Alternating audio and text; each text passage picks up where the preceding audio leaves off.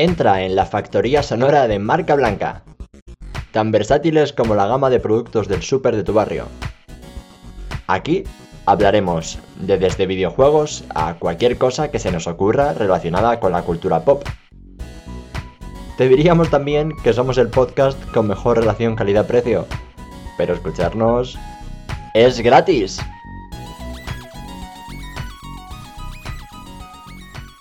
Muy buenas a todo el mundo y bienvenidos a un nuevo programa de Marca Blanca. Un nuevo programa que tengo el honor de presentar yo, eh, Josu, junto a mis dos queridos amigos. Eh, tengo por aquí a mi lado a Gonzalo. ¿Qué tal, Gonzalo? Con mucho calor. Con mucho calor. Madrid está siendo bastante horrible, ¿verdad? En, en esta época de agosto. Eh, horrible, no. Insufrible. Es la palabra correcta, yo creo. Yo la verdad es que agradezco mucho haber pasado tiempo en el norte, en el norte de España estos días, estas semanas y la vuelta está siendo no, no, no tengo, no tengo ni adjetivo para, Para, para de presumir y presenta ya a Fran, por favor. Ah, sí, bueno, bueno, por, por aquí tenemos a Fran, que de hecho ya está hablando a Oli. mi lado. ¿Qué tal, Fran? ¿Cómo estamos? A mí si no me presento, me presento. Estaba así. ¿Cómo estás, Fran? Aquí estamos, aquí estamos, a 43 grados y medio. ¿Tienes ganas de hablar hoy? ¿Tienes temas interesantes? Eh, sí, lo que no son son nuevos, pero interesante es un rato para mí siempre. Noticias refrescantes de verano, eso viene bien seguro. El programa de hoy va a ser un poco diferente al habitual porque no vamos a hablar únicamente de videojuegos, que es un poco de lo que hablamos últimamente, y vamos a tratar también temas audiovisuales bastante interesantes. Variopintos. Sí, variopintos. Vamos a empezar, mm, eh, para contradecirme Como un poco. padre que se va por tabaco. Vamos a. va- No, no, no, no, no, todavía no, todavía no. Vamos a empezar por un tema para contradecirme un poco que sí son videojuegos y es que Gonzalo ha estado jugando al Ratchet and Clank de PlayStation 5. Eh, sí. Yo pensaba que ibas a hablar de otro tema que no son videojuegos por la falta de los mismos, pero ese lo Claro, yo, yo- yo me iba, yo me iba como el padre que se va a buscar tabaco, Claro. que se siente abandonado. Habrá gente que ya está viéndosela venir, pero vamos a hablar primero del Ratchet and Clank. Eh, Ratchet and Clank. Esto es lo que se llama foreshadow. Voy, voy a. Claro. es todo un arte. Eh, voy a empezar con mi primer hot take de- del día. Y es, voy a empezar, esto va a ser al revés que una review normal. Voy a decir primero la nota. Nota 7. Bien. ¿Y qué te ha parecido? Más allá del número. Notable. Se, dejaba jugar, le, le dabas a inicio e iniciaba. Impresiones. Tú habías jugado al Ratchet anterior, ¿no? Entonces, así de primeras, ¿qué tal Eh. la comparación? Eh, menos insufrible que el Ratchet anterior. Vale. Bueno, un 7 no debe ser tampoco muy insufrible. Es un portento gráfico. Es eh, una fórmula de, de sacar pechito. Es el juego que la Play 5, tú cuando lo pones te dice, oye, yo querría haber sido el juego con el que estrenaras esto. Pero no lo ha sido. Pero no fue. Claro. Y apesta a juego de sacar músculo. Mm. Porque todo lo demás, no. No. No. O sea, más allá de los gráficos, dirías que en el resto no. Yo creo que Flack el- es como ver una peli mm, no de segunda fila de Pixar. Vale. Ojo que hay segunda. Bueno, No, peor, e- es como verte una peli de DreamWorks. Vale, vale, vale, eso ha bajado bastante el nivel. Lo siento, es Rec, es Rec, es Rec 2, es. Rec 2 me, me encantas, pero... Vale. Eh, yo odio todas las de Shrek. Eh, otra hot take. Sí, igual, igual... igual la gente que, que ve DreamWorks debería estar jugando al Creo, mismo creo que mi odio a Shrek me va a ser que va a haber gente que cuando escuche esto me va a empezar a mandar mensajes. Normal, cagándose en mí. normal. Es que Rec es una de las mejores películas He, que he hay. visto el futuro. Pero vamos a centrarnos un poco. A ver, gameplay, ¿qué te pareció? ¿Cómo es el juego? Eh, el juego. Hace. De hecho, en el primer programa hablábamos de un State of Play que había salido sobre el Ratchet. Y hablábamos sobre los juegos de plataforma, si me gustaban más, si me gustaban menos, tal. Puedo decir que esto no es un juego de plataformas. Para nada. Esto es un shooter en tercera persona en el cual la clave está en moverse muy rápido. Vale. Para que te den lo menos posible, ir probando armas locas y ver explosiones, brilli brillis en pantalla. Es decir, se parece más a el Sunset Overdrive, que hicieron también Insomniac para el estreno de Xbox One, hace ya unos cuantos añitos, que al último Ratchet. Porque la parte de plataformas ha quedado completamente esquilmada. Y no solamente eso, sino que el juego se rompe si quieres jugarlo como plataformas. En el sentido del juego muy pasillero. Y si tú quieres un poco innovar y sobre todo cuando vas buscando coleccionables, buscas como cómo llegar a X sitio, tú ves el coleccionable pero no sabes muy bien cómo se llega o lo que sea. Y muchas veces, en vez de tomar la decisión que quiere el juego que tomes, que es única e irrevocable, solamente hay un camino, muchas veces tú quieres innovar y empiezas a hacer dobles y triples saltos, a apoyarte en paredes para llegar más tal. El juego peta. No está diseñado para eso. Eh, no. El juego muchas veces cuando intentas jugarlo como si fuese un plataformas tradicional, terminas con el personaje muerto, con la pantalla bloqueada, con las dos cosas al mismo tiempo, eso ha sucedido también, con una pantalla de error que te pide que le mandes un informe del, del crasheo a, a PlayStation, también ha pasado un par de veces. De hecho, creo que te pasé una captura de pantalla de la primera vez que me pasó la noche que compré el juego. El señor Insomniac las- recibiendo eh, un montón de Sí. informes de error. Una de las cosas que podemos decir es que es un juego estable Claro. Eh, Es estable en el sentido de. en su, en- en su inestabilidad. Exacto. Es muy estable. Eh, Es un juego de mírame y no me toques, que va muy en consonancia a eh, no es un juego, es una peli de DreamWorks. Vale, entonces dirías que básicamente es un pasillo en el que tú avanzas y pegas tiros. Claro, hay un momento en el juego en el cual el juego quiere ser lo que no es y te mete un mundo abierto, es cuando te dan unos patines Sí. y de repente puedes correr- recorrer unas distancias mucho más grandes más rápidamente y te salen una serie de misiones secundarias en ese planeta y ahí el juego es donde brilla más. Vale. Pero es ese punto. Y de nuevo es ese punto en el cual tú ves una serie de coleccionables y muchas veces si no tomas la ruta con la cual estaba diseñado para conseguir X objeto que está en un alto y tú tomas otra, hay altas posibilidades de que el juego pete de alguna forma. A veces hilarante, otras cabreante. Son como las dos modalidades. Es lo que está pasando con muchos eh, AAA que te llevan de la manita, ¿no? La, la broma que se lleva haciendo ya muchos años en la industria de, de dale hacia adelante. Logro desbloqueado, has andado un paso.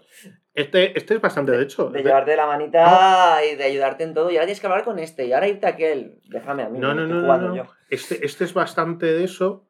Nivel eh, es de los platinos más fáciles que recuerdo. Es decir, yo me saqué el. Me pasé el juego en 10 horas y en 12 tenía el platino.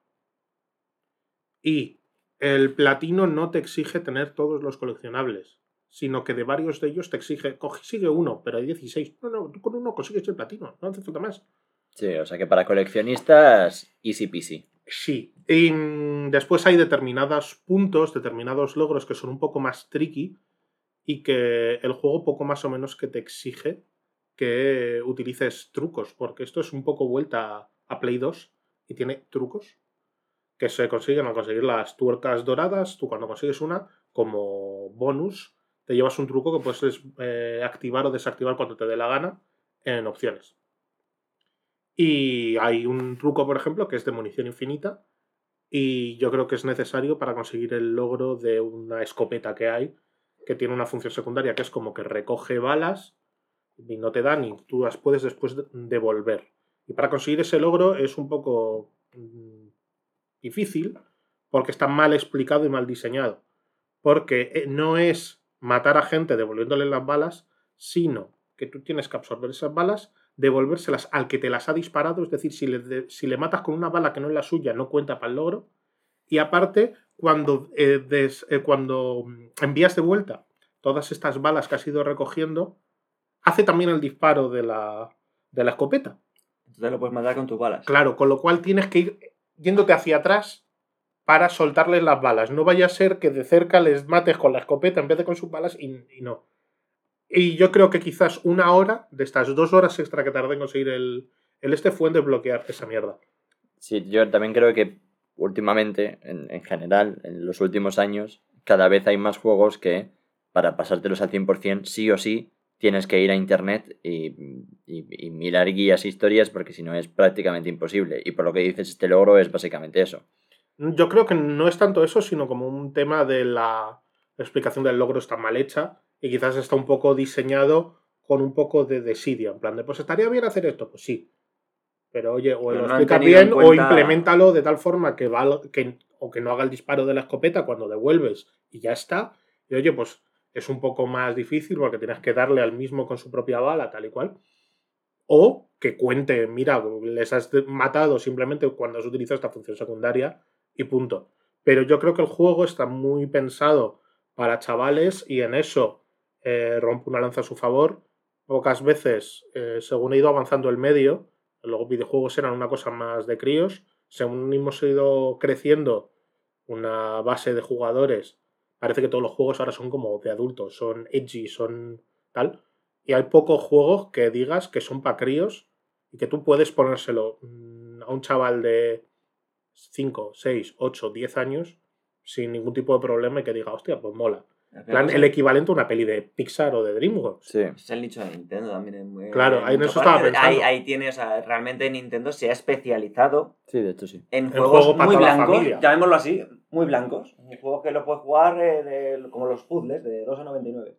Pues este juego creo que desde su propia concepción es un poco eso, que me parece que es algo que hacía falta. Sí, no está mal. Y en los logros también se hace notar, porque por ejemplo no hay diferencia entre pasarte el juego en la máxima dificultad o en la más fácil. La más fácil no te pueden matar. Nivel es un pasillo, es una peli. Es un pasillo, tú mueves el muñeco y ya está. No, no hay mucho más. Así que da igual que te lo pases en la dificultad más alta o no para desbloquear el platino. Igual que da igual que te consiga, te pases el juego con todos los trucos activados o no que Mm. lo- los logros te los consigues igual. Con lo cual yo creo que es un juego muy pensado para la Play 5. mm, Se la compra el padre, el adulto de la casa o lo que sea, la madre, se suelta los 500 hermano pavos. Pero claro, no, hay que conseguir una y para eso necesitas un- una dedicación. Sí, bueno, pero me refiero que como tiene- regalo para tus hijos, de uno, uno que tiene una edad de 16 y otro que tiene una edad de 10, te Sí. vale la misma consola, simplemente los juegos de uno y los juegos de otro. Claro, exacto. Ahora mismo es que si tú comprabas una Play 5, pues tenías el Sackboy, que también estaba en Play 4, Sí. Pero el resto del catálogo, pues no sé. Yo no veo a un chaval jugando al Demon Souls, personalmente. No, es verdad, pero que, que es necesario también que en Bueno, el catálogo de- de, de juegos hecho, esté un... Voy a aprovechar. Sí. Ni un chaval, ni un Fran. Que yo le, le engañé para que se comprara el Demon No Souls. sé de qué me estás hablando. Cuando salió no. para la Play 3, en plan de este juego me han dicho que es muy bueno, te va a gustar, no sé qué. Fuimos, se dejó 30 pavos 7 minutos. y 7 minutos. Me Yo salió- recuerdo estar- yo recuerdo estar con él sentados en el coche y se iba leyendo el manual de instrucciones porque era un momento en el cual los juegos tenían manual de instrucciones. Obviamente. Gran, grande momento de los videojuegos. Y, y Fran iba leyendo las cosas y decía, pero que puedes morir de 30 formas diferentes, pero que tienes veneno, tienes no sé qué, tienes tal, pero, pero, pero, pero en este juego no hay otra cosa que no sea morir, y yo creo que no. Va de morir el juego. El Demon Souls. Demon Souls va de morir. ¿Quieres Eh, hacer la croqueta? volviendo al este, es un juego que yo creo que está pensado para chavales y para sacar músculo de lo que es la consola. Yo me lo he jugado en un modo que llaman performance con ray tracing y es que no va a 4K nativos, sino que hace uso de magia negra y hace un rescalado que por lo visto se parece al del SS de Nvidia y es algo que ya hacía, ese modo ya existía en el, El Spider-Man. en el Spider-Man Miles Morales de Play 5 también estaba y que es como me lo jugué ahí. Solamente que mm, aquí creo que iba a 40 frames por segundo, mientras que en el Miles Morales iba a 60. Mm. No sé. En cualquier caso, creo que el frame rate en este modo era como el mejor compromiso entre fidelidad y frame rate. Y no llegas a los 60, te quedas en 40. Y aquí me puedo estar colando y quizás el Bueno, modo más se o llama de otra forma. Sí. Pero vamos, este me parecía el más equilibrado y se veía de escándalo. Si te lo ponías en fidelidad puro y duro, sí que iba a 4K nativos y es la escandalera, lo bien que se ve eso. Es decir, quizás es el juego que mejor se ve a día de hoy en consola. Es, es posible. Sí. Pero iba a 30 frames por segundo y después tienes el rendimiento que creo que va a 1080 a 60. O a 120 incluso si tienes una pantalla compatible. Sí. Y ya está.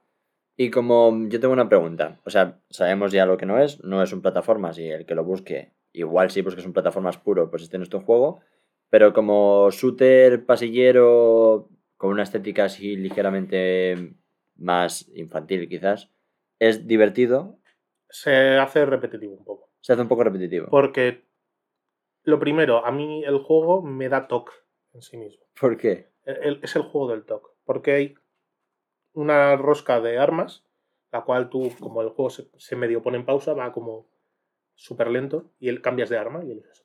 Sí. Según vas desbloqueando armas, se rellena el rosco y se te abre un segundo rosco. Y ya ahí empieza, cuando empiezas el segundo rosco, ves un segundo rosco con un arma. Ya empieza ahí como, "Uf, no me gusta esto. Necesito más armas. Claro. Y lo rellenas y dices, esto se acaba aquí. Te he conseguido dos roscos de armas. Error. Se te abre un tercer rosco que tiene al final del juego, creo que dos o tres armas más. Pero no lo se rellena. Y dices, ¿por qué? ¿Por qué? Y ya después, si te pasas el juego, puedes empezar como un nuevo juego plus, que es necesario empezarlo para conseguir todos los logros. Porque un logro que es conseguir todas las armas. Y solamente se consiguen En el nuevo juego. en el nuevo juego Plus que lo consigues al inicio del juego. En plan, el Vale. primer vendedor le compras dos o tres armas más. Y creo que consigues llenar como dos circulitos de armas y medio. Y a que mí igual eso, lo podían haber apañado de otra forma. claro. Y, y lo podrían haber apañado en plan de quita armas. No necesitas dos escopetas, las dos van de puta pena. ¿Sabes? Es como la escopeta es, es un arma diseñada para sentirte Dios. Quieres ser el tío de Doom con una escopeta. Eso es lo más gore que hay. Eso, eso es una cosa de potencia descontrolada. Esto no. Esto. eh, a ver, es un juego para niños. Pero es que es como ir con un, armi- un arma de juguete. Y, y- y esa misma sensación te la dan muchas armas. Hay una que es como la tuneladora, se llama. Una cosa así, que es como una especie de. Parece pues, para cavar túneles Sí. tendría que ser algo descontrolado y dispara como un tornillo gigante. Tú dices, esto revienta enemigos y deberías sentirte poderoso. Y además, como tienes el mando áptico y dices, hostia, pues va a tener una vibración de puta madre, no se aprovecha eso. El, el, el Game and Feel no, no es bueno, no es todo lo bueno que cabría esperar. Y hay muchas armas que no me hacen sentir nada, que tampoco veo ninguna ventaja sobre otra. El juego además te obliga a ir cambiando continuamente de arma porque tienes muchísimas y la munición no es que escasea, pero sí que hace que tú te quedas sin munición de un arma y tienes que ir a por otra. Si tú vas cambiando de arma, en ningún momento vas a sentir que te falta munición porque hay un montón de armas. Sí. Pero no puedes estar utilizando en plan de yo quiero ir con Siempre el, la misma arma. sí. con el rifle de francotirador. Pues lo primero, el rifle de francotirador te al final del juego, así que no puedes. lo segundo es. Por cierto, el rifle de francotirador como escopeta eh, funciona mejor que la escopeta. Hay un problema de script. Em, pero lo dicho, es un juego que me hubiese gustado que me gustara más. Me hubiese gustado, Disfrutarlo. no, disfrutarlo, pues mm, han sido dos tardes muy entretenidas. Me consiguió el platino y según lo compré se fue a Wallapop. Y, y ya está, pero no tengo ningún aliciente en seguir jugándolo.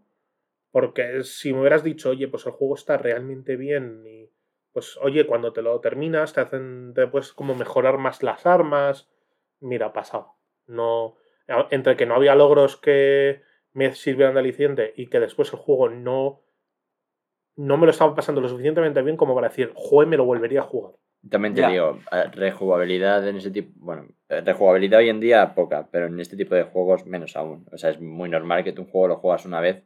A mí al menos me pasa, ¿eh? Yo rejugar un juego, Yo la Long Wake me lo he pasado tres veces. más allá de. Bueno, ¿y yo cuántas veces me pasó la Sí, cierto, pero más quitando clásicos que consideres en tu lista de juegos favoritos que Y sí te lo quieres recuperar. Me da vergüenza. Ya, pero, pero ahí está, pero estamos hablando de juegos como clásicos de tus juegos favoritos. Pero Pero tú te ¿cuántas veces? juego- Venga, vamos a ir más reciente. ¿Cuántas veces me pasó el control? ¿Cuántas horas le he metido yo al control? Si no son en- entre todas las plataformas, porque me lo he jugado en todas. No sé, 200 horas. Empecé eran 120, creo, la última vez que lo miré. Sí, pero que, que estamos hablando de juegos muy concretos. O sea, que, que, que si tú revisas tu lista de los últimos juegos que te has pasado en los últimos cuatro meses, igual hay uno que es rejugado. Que, no, que no es habitual, vaya, que no es. Quiero decir, que Sí, pero, Sí, bueno, pero- siempre está la rejugabilidad, no, no, no tienes que ser rejugabilidad tan, tan Pero- seguida. Tú en los últimos cuatro meses pues haber jugado un juego que te ha dejado muy bien, muy lleno, no vas a volver a jugarlo, pero pasan mm, 10 meses, 11 meses, y es un juego que te ha gustado tanto que no has vendido, te gira, lo miras en la estantería y dices, Le voy a volver a Voy a echarme otra partidita a esto. Y eso es probablemente a lo mejor lo que, lo que a Gonzalo le está faltando de este. Sí, que sabe pero que por ese, ejemplo, ese momento es de verlo a los- al en año. juegos de Insomniac he hecho. recientes sí me ha pasado. Es decir, sí me pasó con el Spider-Man, que me lo volvió a pasar y también tengo el platino y tal y cual. Pero no me pasó con el Miles Morales, que el final se me hizo un poco cuesta arriba. Y si durase dos horas menos, creo que sería mejor juego. Vale. Y creo que este le pasa un poco eso. Y de nuevo le pasa que piden 80 pavos, Ya, bueno, eso está claro. no- Eso está claro. Lo de los 80 pavos no tiene pero son sentido. 80 pavos por una cosa que en 10 horas has finiquitado. Y que a las 12 poco jugo más le puedes A sacar. 8 euros la hora, como si trabajaras en. eh, A ver, yo, yo no- he de decir que yo no. O sea, lo de los 80 euros no tiene ningún sentido. Pero también he de decir que yo no soy muy fan de comparar euros con horas. Ya, ya, evidentemente. Porque si no, pues todos nos pondremos a jugar únicamente a- Octopath a Ubisoft, Traveler y ya está. o- o a Ubisoft, Es- juegos de es- Ubisoft que, te van- exacto. que son capaces de darte ciento y tantas horas. Exacto. Ahora, dicho eso, lo de los 80 euros sigue sin tener ningún puto sentido. Pero bueno, ahí está. Nadie tiene que comprar juegos a 80 euros, por favor. Tenemos que conseguir que eso cambie. Y solo va a cambiar si no compramos juegos a 80 ¿Cuál, euros. cuál ¿Cuál es el último euros. que te has comprado en Nintendo? ¿Cuál es el último, me refiero? El último emulador cutre de Nintendo que ha sacado a... Yo so- solo me he comprado un emulador cutre de Nintendo. Solo, que es el ¿Solo Zelda, uno? el Zelda Skyward Sword, que no me lo compré en su día.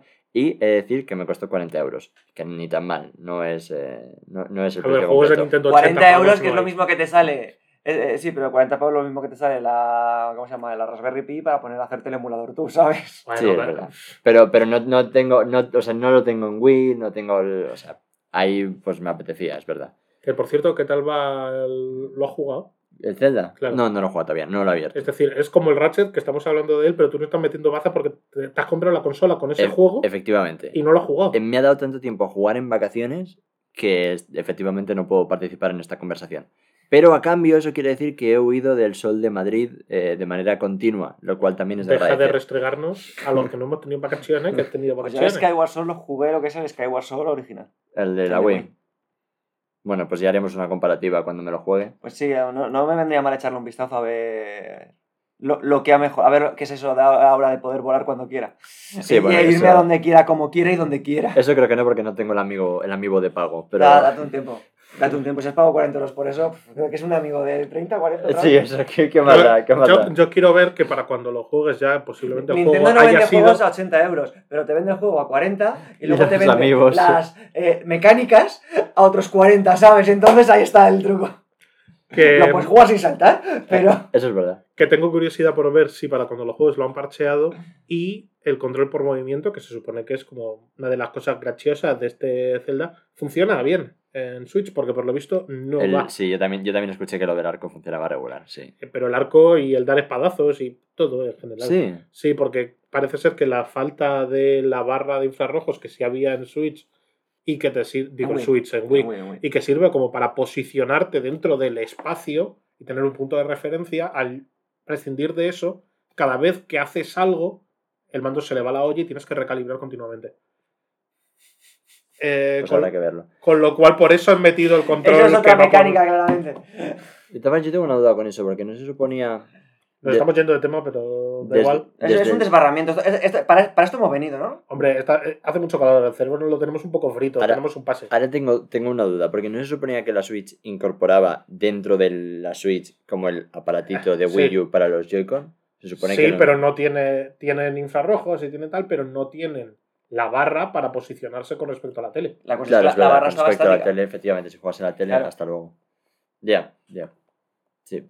Bueno, pues dicho esto, yo creo que podemos pasar ya al segundo tema, ¿no? Ahora Más sí vamos menos. a sentirnos como un hijo cuando el padre se va por tabaco. Efectivamente. Eh, cerramos Ratchet, eh, el juego que no son plataformas, sino un shooter pasillero al que Gonzalo ha puesto un 7.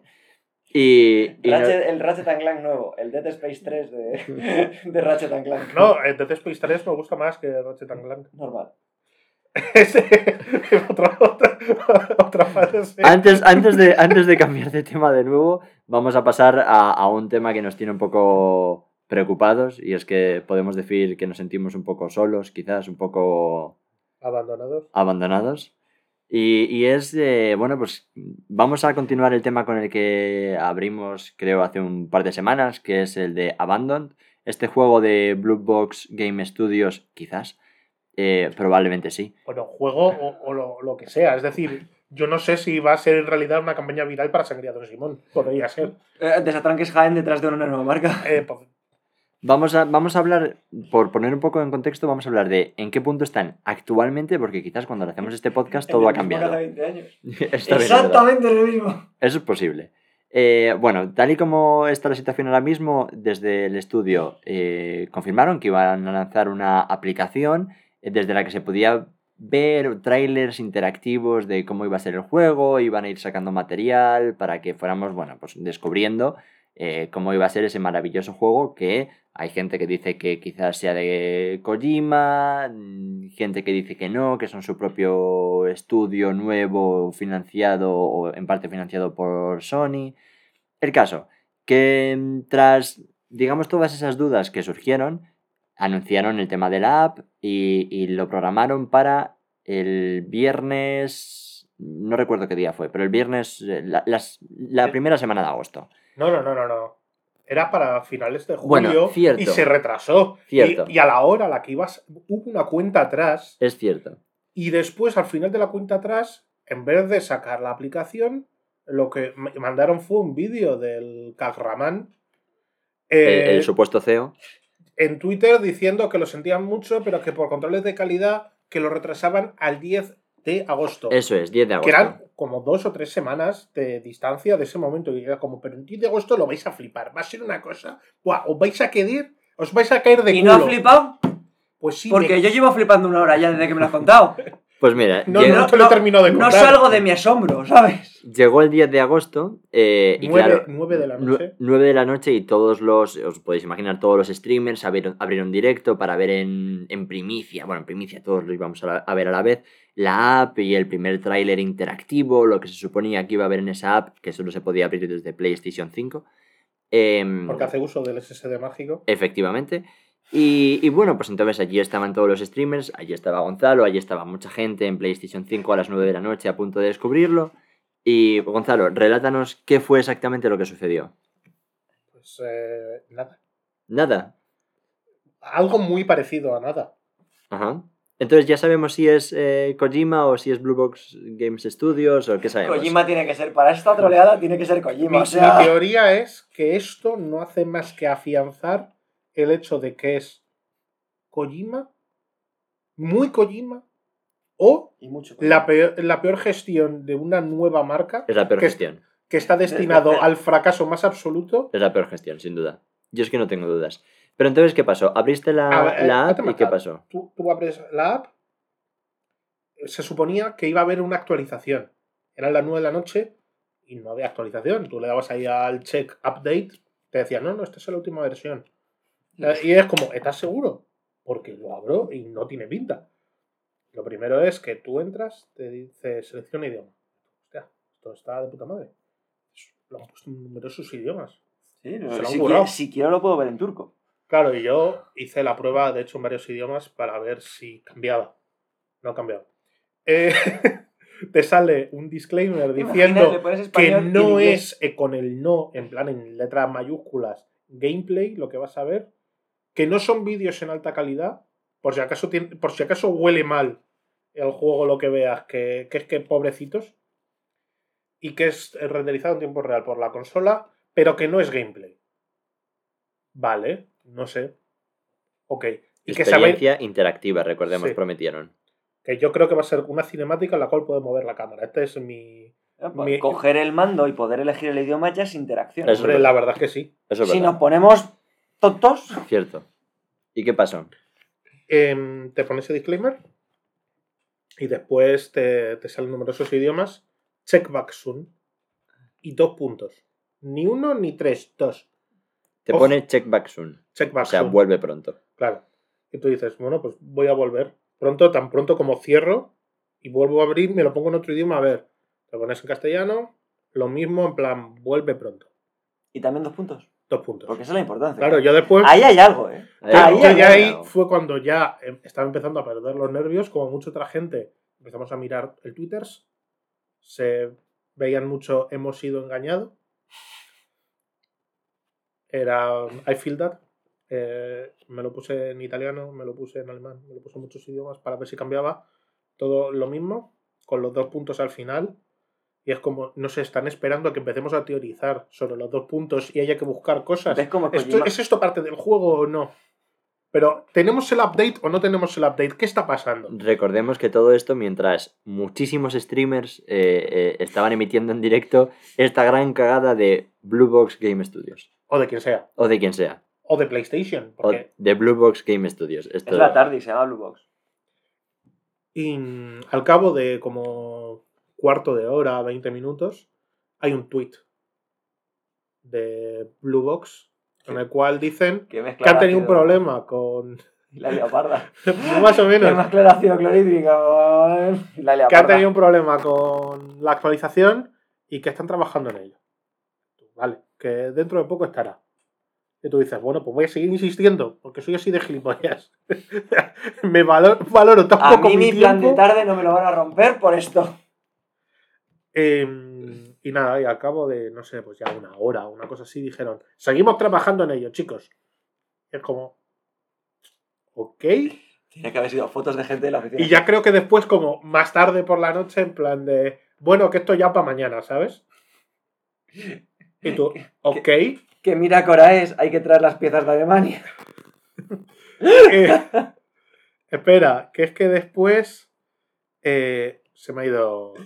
Estoy, estoy buscando el, el tweet en riguroso directo grabado Sí. En el que decían que, en el que que decían mañana que no, ya, ya no hay fecha.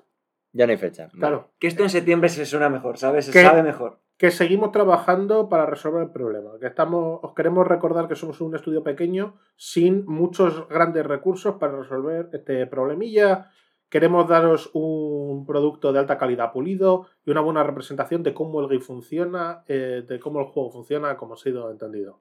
No vamos a retrasar el parche a una fecha específica, pero lo chutaremos cuando sea posible. ¿sabes? Y lo antes posible ahí estará. ¿Se ha intentado quitar todo el hype De- encima eh, de un plumazo? Es posible. de parte de todo el equipo de tal y todos ellos incluidos en Abandoned, queremos agradeceros la paciencia y pediros perdón de corazón por los inconvenientes. Entonces, Esto de que no tienen recursos es una mentira como un piano de cola, porque si tienes un montón de estudios de outsourcing contratados, incluyendo los de Noir Studios, que ayudaron a gente muy tocha, como creo que eran eh, para el propio Death Stranding, Kojimada, o para el juego este de los zombies que, eh, que no ha salido muy bien de, de Play. Joder, eh, no me sale ahora, el, el de las motillos, el mot- Ah, motero- Days Gone. Days Days Gone. Digo, ese, ese, ese mod del MotoGP no lo he visto en mi vida, pero quiero. ¿Sabes? pues te lo dejo cuando quieras, chico. ¿Sabes? MotoGP con zombies. sería A ver, pero, pero Pues no, no tienen recursos, pero sí tienen para contratar a gente super top para que les ayuden al desarrollo del juego. Raro es. ¿Me a puedo ver, poner mí- mi, mi, mi gorro de, de conspiranoico? No, pero espera, espera, espera que, que la conspiranoia viene ahora.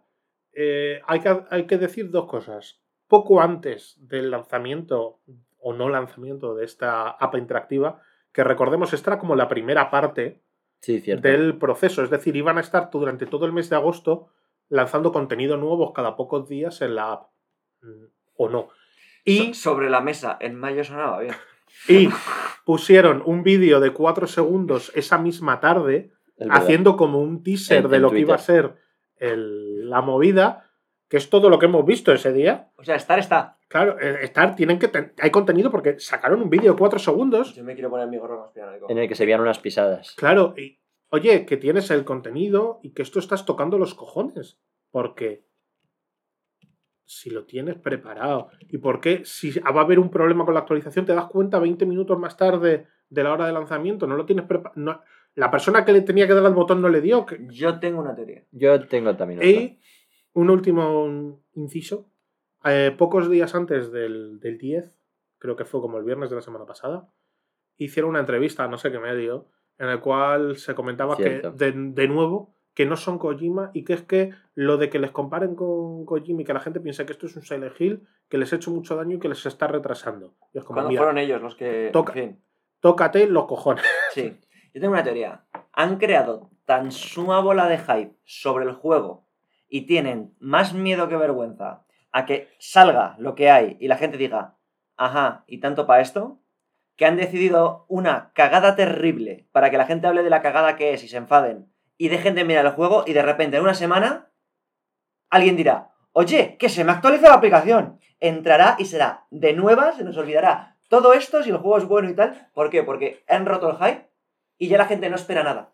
Yo estoy, estoy Yo creo que es eso. Se les ha visto tanta bola encima de hype a mí me ha que parecido. han dicho, ¿hay alguna manera de desinflar esto? Cagándola por otro lado. Saben, saben que no es un producto de altísima calidad, quiero decir, porque al final, si son. y se o los sea, van a comer vivos. Claro, si son un, un estudio que no es estudio de alti... O sea, no es un estudio ultra mega grande, eso es así.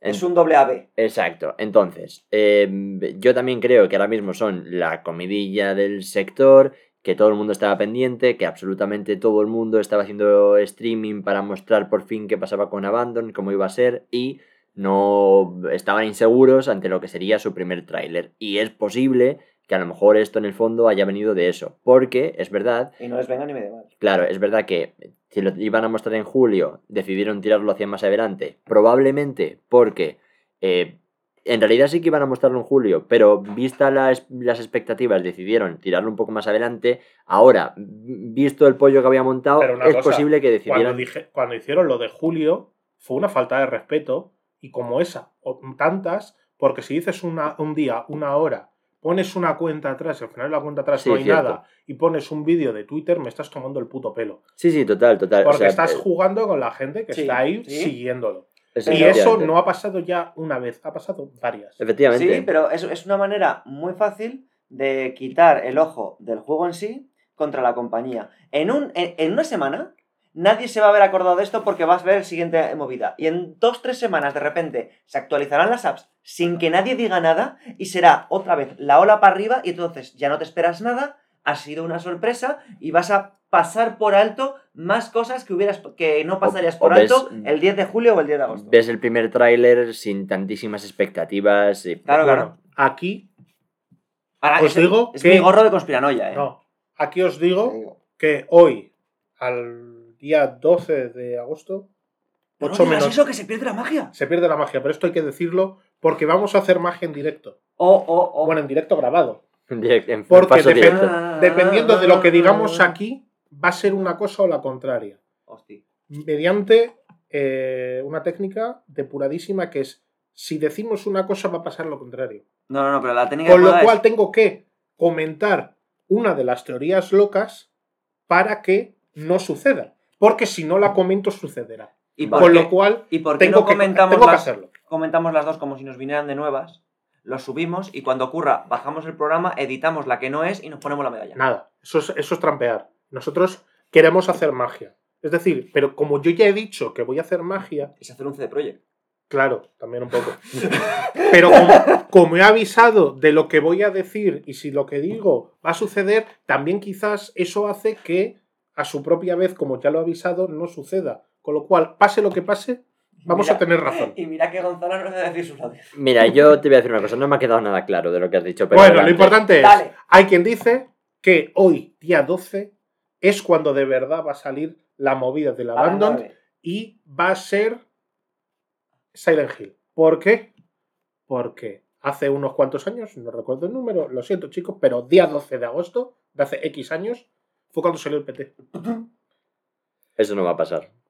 Y como homenaje se está esperando a este momento para sacar el contenido. Es decir, que quizás es hoy el día en el cual Me sa- sale la movida. Un homenaje magnífico porque es joder a la gente que está esperando un juego para recordarles cómo les jodió cuando jugaron un tráiler y el juego al final no Claro. salió, ¿sabes? Y Me ahora, parece maravilloso, la verdad que es un homenaje por todo lo alto. O sea, yo sé que si no, comentamos esto, No hubiera sucedido.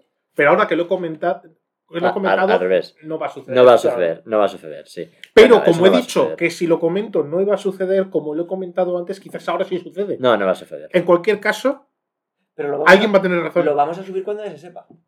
Quizás. programa, digo, claro, claro. porque si, si no lo subimos hoy antes de las Yo, 9, yo creo, yo creo. Ah, bueno, eso es verdad. Yo creo, sinceramente, que esto va a tardar en salir un par de semanitas más. Y que nos van a tener un par de semanitas más con las dudas. Mira, no me toque las narices porque yo no quiero que esto me pille estando yo de vacaciones. Tiene toda la pinta, te Gonzalo. digo una cosa, el, coche, el juego, el coche, bien. El juego se llama Abandon.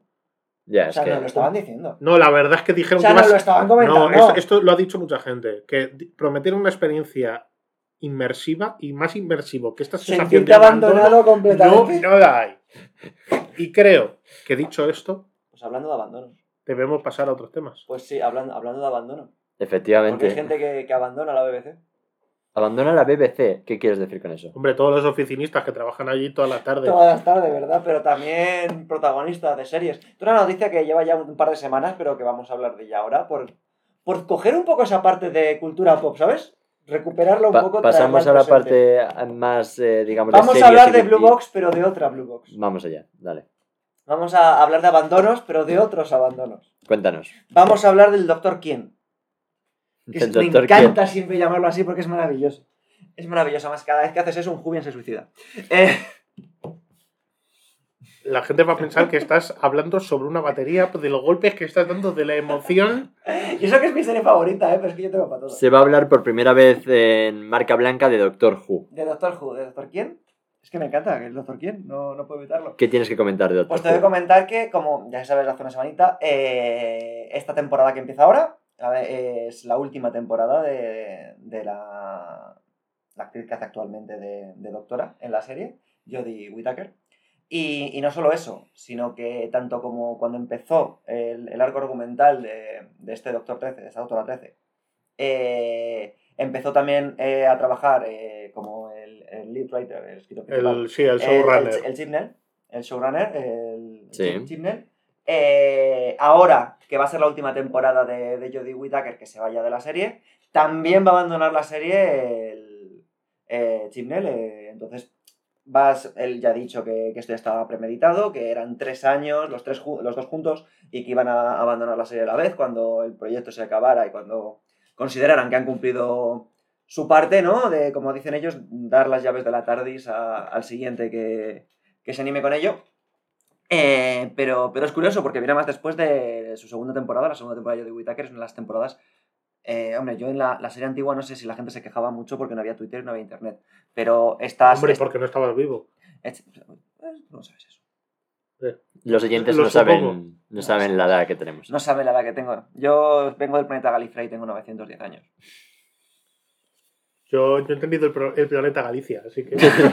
Yo también, yo también he entendido el planeta Galicia. Ahora os dais cuenta lo que tengo que aguantar en No, esta mesa. Lo, lo peor de todo es que yo he entendido la referencia, pero no pero también he entendido Galicia, ¿sabes? No, Así que.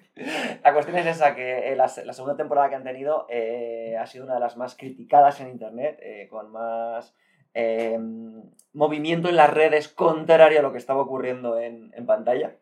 Y a diferencia de la primera, la primera sí fue buena. La primera fue la primera.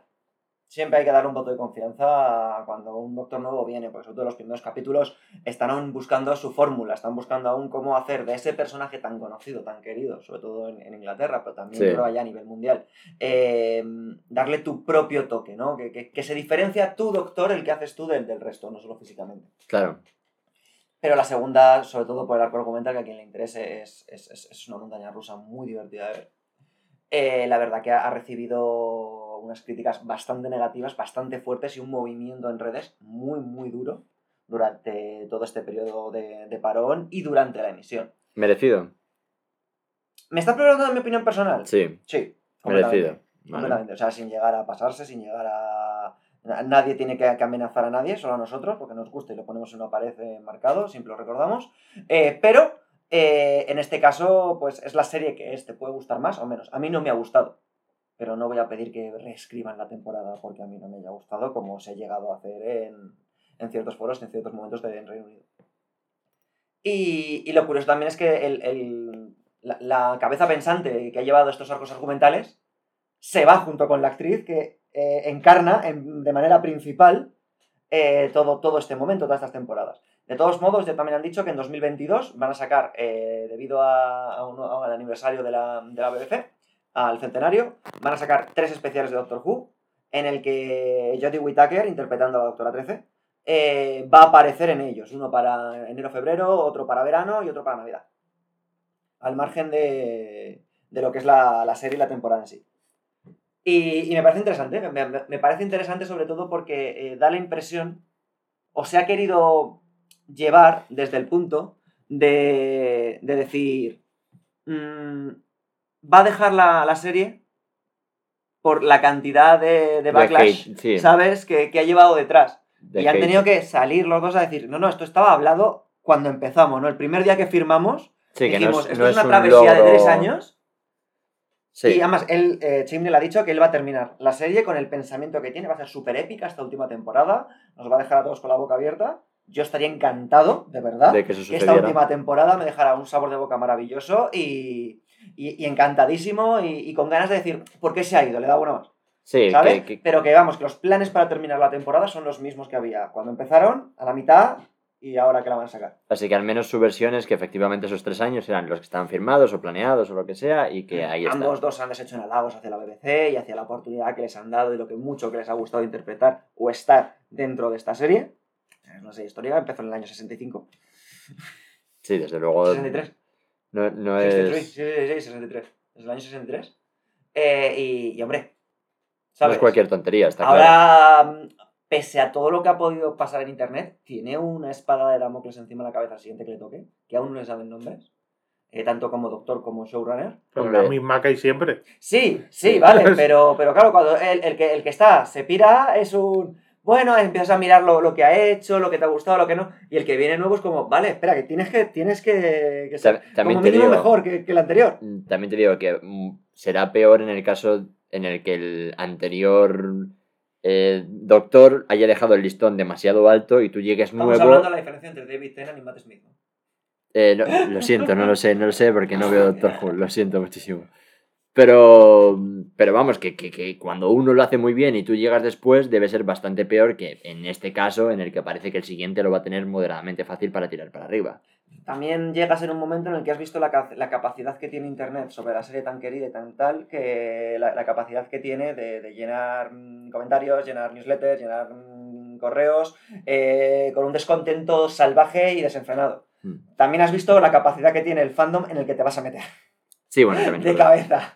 Hombre, es que meterse en el fandom de Doctor Who en general no es cualquier tontería. ¿Verdad? Pregúntaselo a Gonzalo, que aún no, aún no ha conseguido entrar del todo. Es es que es una serie que me abruma. Yo no he conseguido terminarme las temporadas de Tenant porque es que estaba complicado y aparte no se pueden ver de forma sencilla aquí. De hecho, No, terminé, es, muy complicado. terminé comprándome un pack de Blu-rays y no sé, me da, me da mucha pereza entrar. Eso es, eso es cierto. Eh, aquí, eh, porque se lo ha quedado todo BBC Player, el, el A3, media, el A3 Player. No, de- no, no, de no, allí. no, no, no, no. La movida es mucho más compleja que eso. Porque como me tiro pasta a los de HBO en la Sí, producción. tienen que pasarla las temporadas de uno a otro. No, que- pero estaba en un montón de países, no en España. En Netflix hasta, Mm. hasta Nochevieja del año pasado. En Estados Unidos estaba. Y ha desaparecido de todos los países de Netflix. Y ha aparecido en otra plataforma. No. Porque están esperando al A ver qué lanzamiento plataforma de- la cogen. No, en HBO Max va a salir, está confirmado. Pero que parece ser que se están haciendo de rogar, no se sabe si para hacer un lanzamiento simultáneo en un montón de países. Aquí, por ejemplo, en España HBO Max tiene que salir eh, a finales de este año, parece ser. No se sabe si para entonces estará o no. Pero no, no lo ponen complicado. Incluso aunque quieran verla, no es, no es fácil de ver. Y aunque fuese fácil de ver, sigue siendo difícil de ver porque la estructura de la serie es un cacao. Así que. No estoy de acuerdo tampoco. La, estructura de la serie es muy típica. Me Sí, pero quitando los no. especiales, que cuando los, hoy- cuando los metes, no, no está complicado. Pero el problema que Y- tienen es y que cuando tienes- lo, me- lo meten bueno, en plataformas Frank, que online, los enla- especiales van tienes- aparte. Pero tienes Eh, el enlace con Torchwood y como las primeras temporadas tienes que vértela en paralelo con Torchwood y las tramas están entrelazadas. Eh, no, si te lo quieres ver todo, está complicado. Hombre, también te tienes que ver las, las aventuras de, de Sarah Jane, eh, también te tienes que ver Pues eso, ¿no? el, el episodio piloto de K- K9. Hombre, entiendo que igual lo más sencillo es entrar a la vez que entra un nuevo doctor, ¿no? Que se reiniciarán un poco las, No, las no, tramas. No, no, no, Tampoco- no. Lo, lo- lo más sencillo es empezar en, la, en, en la, en el restart que se hizo en 2005. Lo, lo más sencillo es No se puede, no verla. Ya está. Es, es sin duda la opción más sencilla. Esa no es una opción.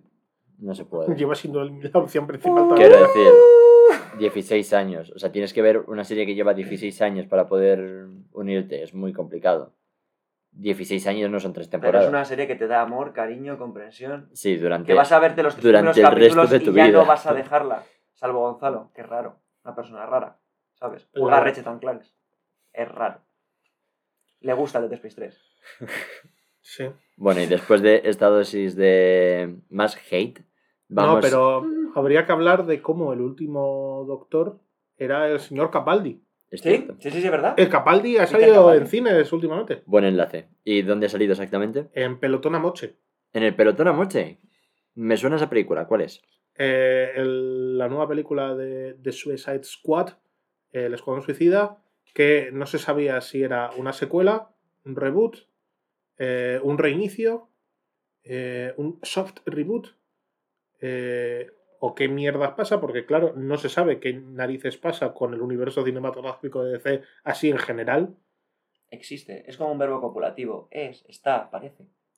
pero mm, el Pero tema- ¿cuánto dinero se han gastado en canciones esta vez? menos. Y Men- está- Menos, era fácil. menos, Eso era fácil. menos y mejor gastado. Uh, eso es más complicado. Porque eh, ahora hablaré de eso, porque era uno de los puntos que quería resaltar, fíjate. O sea, Me que, ahí te veo, te veo, Ah, te veo, te veo, te siento. El tema está, ¿esta peli qué es entonces? ¿Es una secuela o no es una secuela? Sí es una secuela, Vale. no es necesario haber visto... Las que te deja haber visto la primera. No, también, pero no, pero no es necesario haber visto la anterior. O sea, digamos que es una secuela si has visto la anterior. Es, forman parte del mismo universo cinematográfico, sí, no se ha hecho borrón y cuenta nueva y ya no existe la peli anterior dirigida por David Ayer y Lástima. demás, sino que eh, finge un poco, no que no exista, sino n- Que se no hace... fue relevante. Sí, es en plan, es otra nueva misión del Escuadrón Suicida, Y hay Y- ciertos personajes que se conocen, Hay como muchas Claro, películas. pero que las se referencias son muy de pasada en momentos muy contados. En plan, Harley Quinn haciendo referencia a que conoce un personaje que vimos en la anterior película y que es su amigo. Y ya está, ¿sabes? Poquito más. ¿Vale? No. Que incluso hay películas que no tienen una secuela, de- o sea, una precuela detrás, que pueden hacerte ese comentario en plan, Lore, el personaje Pero- le conoce. El, el- lo principal aquí es: te puedes haber visto, te puedes no haber visto la peli anterior del Escuadrón Suicida y ves esta y no te pierdes nada. Y igual que en la otra película, hay que presentar un montón de personajes. Ah. Porque aquí el equipo del Escuadrón Suicida se compone de un montón de gente y que además muchos de ellos no son conocidos por el gran público. Es como la serie B de los villanos de tercera de DC reunidos bajo un mismo techo. Y explosivos en el cuello. Eh, aquí lo que nos hacen, igual que en el anterior, una, una de las cagadas era eso, que te cortaban el ritmo, te hacían como una ficha, había mucho texto. eh, eh, meme, Mucho, mucho texto. meme, mucho texto, separa la acción, Killer Croc, no sé qué, halitosis, eh, se parece a un cocodrilo, es muy grande, es muy feo, es muy fuerte, toda una lista de características porque no tenían tiempo para desarrollar a los personajes. Usando el estilo Deadpool, pero sin la gracia y el humor que tenía el estilo Deadpool. Pues aquí eh, consiguen ese humor más cerca. James Gunn es un experto en este tipo de cosas. Ha hecho bastantes películas con un humor bastante concreto. Eh, ha hecho dos para la competencia, como fueron Los Guardianes de la. Galaxia 1 y 2. Que Y- son películas con una carga humorística que- Importante. y que con un ritmo muy bueno. Y esta película, de hecho, nace como, como reflejo de una situación extraña en la que se vio metido James Gunn. Porque Cierto. se repescaron una serie de tweets suyos con alguna broma de mal gusto y por ello se le echó de Marvel y se dejó de hacer Guardianes de la Galaxia 3. Es como, Gonzalo, espera, Guardianes de la Galaxia 3 va a existir y la hace James Gunn. Sí, porque le echaron, le contrató Warner para que dijo, no te preocupes, vete conmigo que me haces el Escuadrón Suicida. Dijo, vale. Y a cabo de un tiempo, la gente de Marvel dijo, hostia, pues, pues que nos haga el Guardián de la Pues Galaxia el 3. chiste este tenía gracia, hombre. coño. A ver, por, por poner el contexto completo, el tema es que los chistes que le pillaron, que no recuerdo ahora mismo un poco eh, qué, qué- a qué, daño hacían, que recuerdo que eran como complejos, pero eran como de hace la hostia de años, no, o sea, pero, pero de hace muchísimos años, y, y digamos que la respuesta popular fue que por favor se le volviera a contratar porque eran unos chistes de hace muchísimos años en los que él hacía unas bromas moderadamente pesadas, pero que vistas dentro del contexto de cuándo eran los chistes y tal, a lo mejor no merecía, eh, bueno, pues ser despedido. Yo creo que también fue un poco esa respuesta popular la que hizo que le volvieran a repescar, ¿no? Sí, ah, pero a ver, el- puestos en su contexto, los tweets de. Es que no, no recuerdo ni qué decían. Pues eran chistes sobre judíos, mujeres y cosas así. Pero mm, sabiendo muy bien a lo, que se- lo- a lo que estaba jugando y queriendo como enfadar a la gente. Apenas se puede sacar esto de contexto, como alguien decía. Pero-. Que- pero que puestos en su contexto tienen sentido porque en aquella época, estamos volviendo aquí a la filmografía de James Gunn, cuando debemos hablar de la peli. Pero bueno, muy rápido. Esto, estos tweets salen también en la época en la cual estaba haciendo una webserie de la cual se puede ver todavía algún fragmento, algún capítulo, eran como snippets muy pecortitos en, en internet, que se llamaba PJ Porn, que sería como porno para todos los públicos. ¿Vale?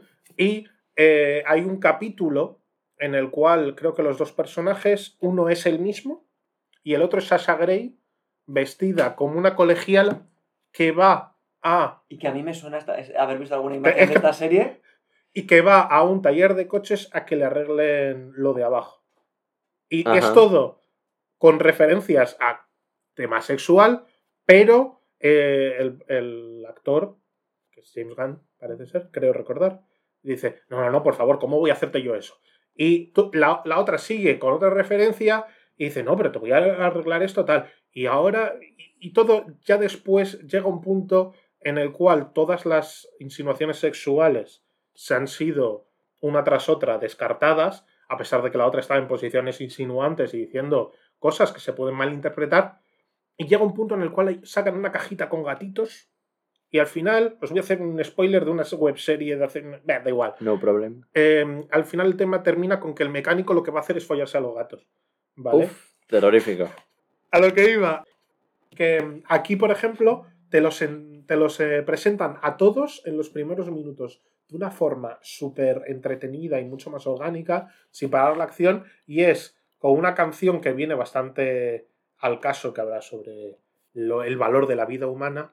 Está el el pelotón a moche, yendo posiblemente a mochar, y está la gente de la organización que les ha reclutado y que les manda para su misión de dificilísima, haciendo apuestas sobre cuál va a morir antes y de qué forma, y mientras lo hacen van haciendo un repaso sobre quién es cada uno y qué habilidades tiene. En plan de, pues este, pues es creo que un dios extraterrestre, o es simplemente un zumba, o qué más da, este, no sé qué, y hacen que mediante frases muy cortas te hacen el resumen de lo que necesitas saber de cada uno de los personajes, y está muy bien hilado. Un poco rollo Cabin in the Woods. Cuando te dejan ver un poquito el cuántos. qué, qué puede pasar en la casa y ves lo de las No, apuestas. ah, es, sea, es otro rollo y está montado de otra forma. Entiendo la referencia, mm, pero es mucho más corto, es mucho más orgánico, es al inicio del todo. Está, está muy bien. Yo, de hecho, me la he visto ya dos veces. Y no hace ¿En ni- serio? y no hace ni O una sea, el Ratchet and. Clank solo vas, lo vas a jugar una vez. Efectivamente. Pero el pelotón a moche ya te lo has visto dos veces. Efectivamente. ¿Y cuánto te ha costado el pelotón? Pues a 9 días la entrada, pues calcula. Si es que te sale rentable. Baratito, baratito. Si haces el cálculo por hora, sale mejor que el Ratchet and Clank. Indudablemente. A dos horas y cuarto de película. Dos horas y cuarto de peli. Sí. Pero que mm, comentabas lo de la música. La otra, la otra peli te intentaba poner en un mood poniéndote temazos. Y es como te pongo Queen.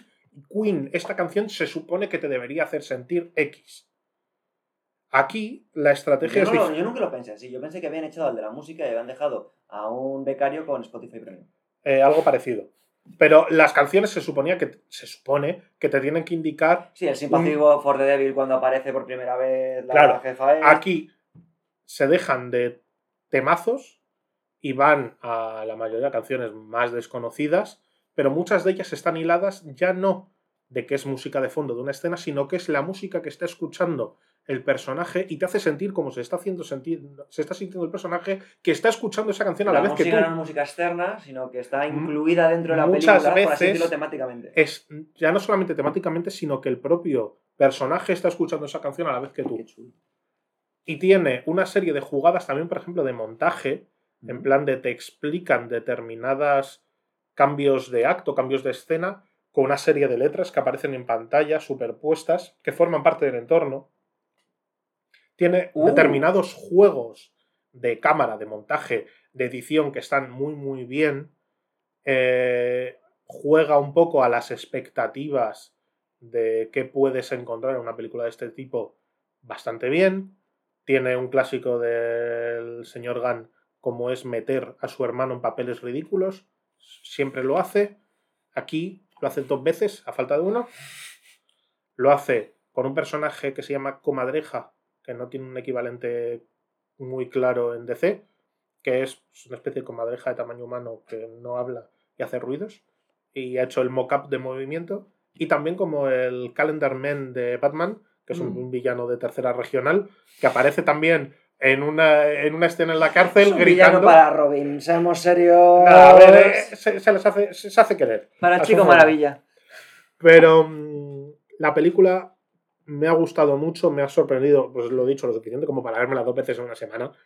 Em, tiene un tercer acto em, de grandes proporciones, vamos a decirlo así, porque no quiero entrar en spoilers, No, no, Pero- coño, acaba de salir. Por favor. pero, pero me ha gustado mucho cómo se lleva y cómo te mete referencias a pelis de monstruos de formas mm, muy ida de olla, sabe muy bien a lo que está jugando a determinados puntos y es como, mira, no voy a fingir que esto no es una peli de serie B. Has venido a ver una peli de serie B con presupuesto. Y la vas a disfrutar. Y la vas a disfrutar como disfrutas viéndote una peli de, mm, de Godzilla, que, de estas japonesas que son gente en- di- dentro de disfraces gigantes pegando collejas. Pues esto mismo lo vas a encontrar. Personajes que son. Hay un personaje que es Polka Potman, ¿vale? Que es eh, un personaje que tiene un traje que es como con puntos de trajes de polka de colores. Ajá. ¿vale? Y que James Gunn decidió meterlo en la película después de buscar en Google cuál es el personaje más ridículo de DC. Salió el resultado y dijo, este le voy a meter dentro y le voy a hacer uno de los personajes principales. Y funciona. Y es un personajazo. Y bien. Sigue con la, con la, con la, la trend, ¿no? La, la moda que empezó en Batman contra Superman de soltar algún guiñito a un Robin que ha muerto. Mm, Son películas en las que sale siempre de fondo en algún momento un plasca, un Mm, plasca. ha- Hay otra clase de referencias, hay otra clase de historias. No... No vas a entrar a ello porque podrías tocar. No Vale, se vale. puede ahora mismo. Pero- hay cosas, hay cosas, hay que verla. Pero lo que cosas. sí que puedo decir es que tiene dos eh, escenas post-créditos. Vale. Odio y las escenas Una de ellas... eh, Plantea posibles continuaciones. No, plantea una con- continuación directa que es la serie de James Gunn con, eh, bueno, os vais a comer un con ligerísimo... Sasha, con Sasha Grey vestida de colegiala. No, con Y unos gatitos. mi- micro spoiler, pero esto no lo considero spoiler, porque es decir, un personaje que va a sobrevivir la peli, sin más. Eh, Ay, Dios mío. No sé si quiero, no sé si quiero escuchar el personaje esto. de John Cena, Peacemaker, mm, tiene una continuación en forma de serie Ah, que va a salir para HBO Max, Sí, que está suena. confirmado y que el showrunner va a ser James Gunn. Y una de, una de las eh, escenas Escenas postcréditos tiene que ver con eso y otra con otra movida. Vale. Y, O sea que digamos que es posible que la continuación del universo de DC, universo cinematográfico, venga por este lado. eh, sí, no, porque está siendo un tema curiosete el tema de la recaudación de taquilla de esta película. Eh, algo leí, pero que no estaba funcionando muy allá, ¿no? Claro, el tema está en que, eh, por un lado, ha salido en HBO Max como estreno simultáneo que todas las pelis nuevas de Warner durante el primer mes están disponibles gratis en HBO Max y luego desaparecen. ¿Vale? Me parece un guiño a, lo- a la gente que tenga Claro, HBO pero Max haces que- maravilloso. ¿eh? no- Hace, no haces que la recaudación de taquilla baje Sí, no van y los cines pierden Lo que pasa gente. con Viuda Negra con. Un poco Disney eso, Plus. solamente que Viuda Negra la pagas extra, a esto no, esto te viene incluido en la suscripción. Ah, y solamente el primer mes. No es como Viuda Negra que tú pagas los 30 machacantes y la tienes para ti, para siempre dentro de Disney Plus. Esto es solamente el primer mes. Sí, 30 Igual- euros es igual- el Premier Access o Premier Pass o como lo y llaman. eso para siempre. Sí. Todo lo que salga ya lo tienes. O sea, tú has pagado No, 30 tú euros. tienes esa peli. O sea, en lugar de ir al cine. Vamos, vamos, vamos a ver si me estoy. Eh, espera, ahora entramos a eso. Pero que el tema está, la recaudación de taquilla se ha visto resentida por esto, evidentemente, y también porque justo ha coincidido con que en Estados Unidos está empezando a meterse la variante Delta un poco a lo bestia y han La empezado a volver a meter restricciones en según qué zonas y muchos cines han tenido que echar. Habría que ver también, supongo aquí, hasta qué punto les ha funcionado en aumento de suscripciones en HBO. Claro, pero esos, estos datos no nos los van a compartir. Ya. O sea, hay suposiciones que dicen que tampoco ha funcionado tan, tan, tan, tan, tan, tan, tan bien También es como otros estrenos que sí que ha habido ahí. el último Escuadrón Suicida, no el ahora, el anterior, 2016, Seis. Sí, sí. 2016, no invitaba a que saquen la nueva y vayas a verla. Así en plan a, a En muerte, cualquier ¿sabes lo que te caso- quiero decir? Warner, A muerte, casualmente. A muerte. A, a- a- ¿cómo, cómo, cómo es la palabra? a ¿Cómo Petit Suicide? Squad. Pe- Petit Suicide? Suisse. Sui- sui- sui- sui- sui- No, eso es dile- Sui- sui- dislexia, se llama. Dislexia Squad. Dislexia Squad. que mm, el tema está por ir cerrando. Que eh, aún así Warner se ha deshecho en halagos hacia James Gunn. Dicen que van a seguir trabajando con él y que van a hacer con él lo que quiera que él que haga, que, que le dan como vía libre. Guay. Que Va a mm, volver el pingüino Batman. yo voy a, a hacer una de futurología también una vez más. Otra, se va a tirar otro Otra, triple. otra, triple. otro triple. Otro triple para que después no suceda. Necesitamos encontrar esto, un botón de estos No. sonidos con, con sonidos para triple, para aplausos, risas, algo así. Venga, eh, lanzamiento desde el medio del campo va a ser una película de eh, el Escuadrón Suicida La. Contra Superman. Como el juego de Rocksteady para intentar coincidir, cada cual con su propia trama, pero tal. Y no presentan a uno el Superman nuevo porque Henry Cavill ya no está contratado. Pero. Y pero- se supone que va a tener reemplazo, que se supone que va a ser el Michael B. Jordan, creo, Sí, como Superman negro. Cierto. En fin, eh, pero cosa. super, Superman, pero Superman tiene poderes. Claro. Y en el Escuadrón Suicida, que yo sepa, como mínimo hay dos: uno que es muy bueno con armas y otro que es una mujer con un bate. Pero, pero se apañará. No, o sea, pero tiene también decir. fuerza y tal. O sea, te recordemos. Y, que tien- tiene- y tienes a King Shark. re- Tienes a Nanaue, que además está recordemos- doblado por Sylvester Stallone. Tú le puedes decir Ya que está, vendida. Vendida, ya no tienes que decirme más. Eso, eso lo pueden hacer sin problemas. La- o sea, uno de los últimos taquillazos, entre comillas, fue Batman vs Superman, que es un señor sin superpoderes también. Pero con mucho dinero. El Ya. dinero es un superpoder. Pues estos son, pues estos son unos cuantos señores muy locos. Y estar, estar muy loco es un superpoder. Efectivamente. Bueno, pues yo creo que más o menos hemos llegado al final del podcast, ¿no? Y- Yo creo y que- ameno y entretenido. Ha estado, ha estado bien, ha sido no bastante decimos variado. Nosotros no nos lo dice nadie, coño, así que decíroslo. Sí, que- si, Hostia, creéis, leche. si creéis que ha sido entretenido, por favor podéis dejárnoslo en los comentarios de la plataforma en la que lo estéis escuchando. Y si por lo que sea no tiene comentarios, porque por ejemplo es Spotify, podéis seguirnos en nuestras redes sociales, que es eh, arroba marcablancaes en Twitter. Esto es como el- la broma interna en la cual invitamos a la gente a que nos siga, diciendo, prometiendo que vamos a poner contenido y nunca lo ponemos. Efectivamente, yo cuando subimos un episodio lo publico en Twitter, así que si nos queréis subir, seguir ahí, cuando salga un nuevo episodio lo veréis en Twitter, es todo lo que os puedo decir. Eh, somos la cuenta merecedora de que nos pongáis la campanita en Twitter, porque claro, vamos a Twitter No vamos a molestar. Solamente os avisamos de cuánto está el episodio. O sea, no Efectivamente. molestar, De momento, somos- de repente un día no se nos irá la olla y ya. Y haremos, haremos encuestas y esas cosas. memes. Memes, saco. Así que... Seremos el desatranques ja- Jaén del mundo del podcast. La verdad es que si llegáramos a ser eso, estaría bastante Eh, orgulloso de este yo- podcast. Yo, un... Yo, yo estaría, estaría es una orgulloso. de cruzar, ¿eh? Sí, por, sí, sí. por Oh, favor. por Vale, lo voy a decir bien, perdón. Yo estaría bastante orgulloso de, de este podcast. Creo que ya eh, hemos dado la suficiente vergüenza ajena como parece. Ahora en cuanto cerremos le vamos a dar una paliza a Josu, no. Bueno, pues ha sido, ha sido un placer estar hoy con vosotros. Nos vemos en dos semanas con mucho más, quizás mucho mejor, quizás un poco menos abandonados, ya lo veremos. si, si esto es de Kojima, yo me comprometo aquí a hacer un podcast especial solamente para hablar de la Kojimada. Me parece bien. Eh, probablemente no lo vamos a hacer porque no va a ser de Kojima. Claro, eh, es, es una nueva fórmula para forzar a que no sea. me, parece, me parece bien también. Hasta pronto. Chao.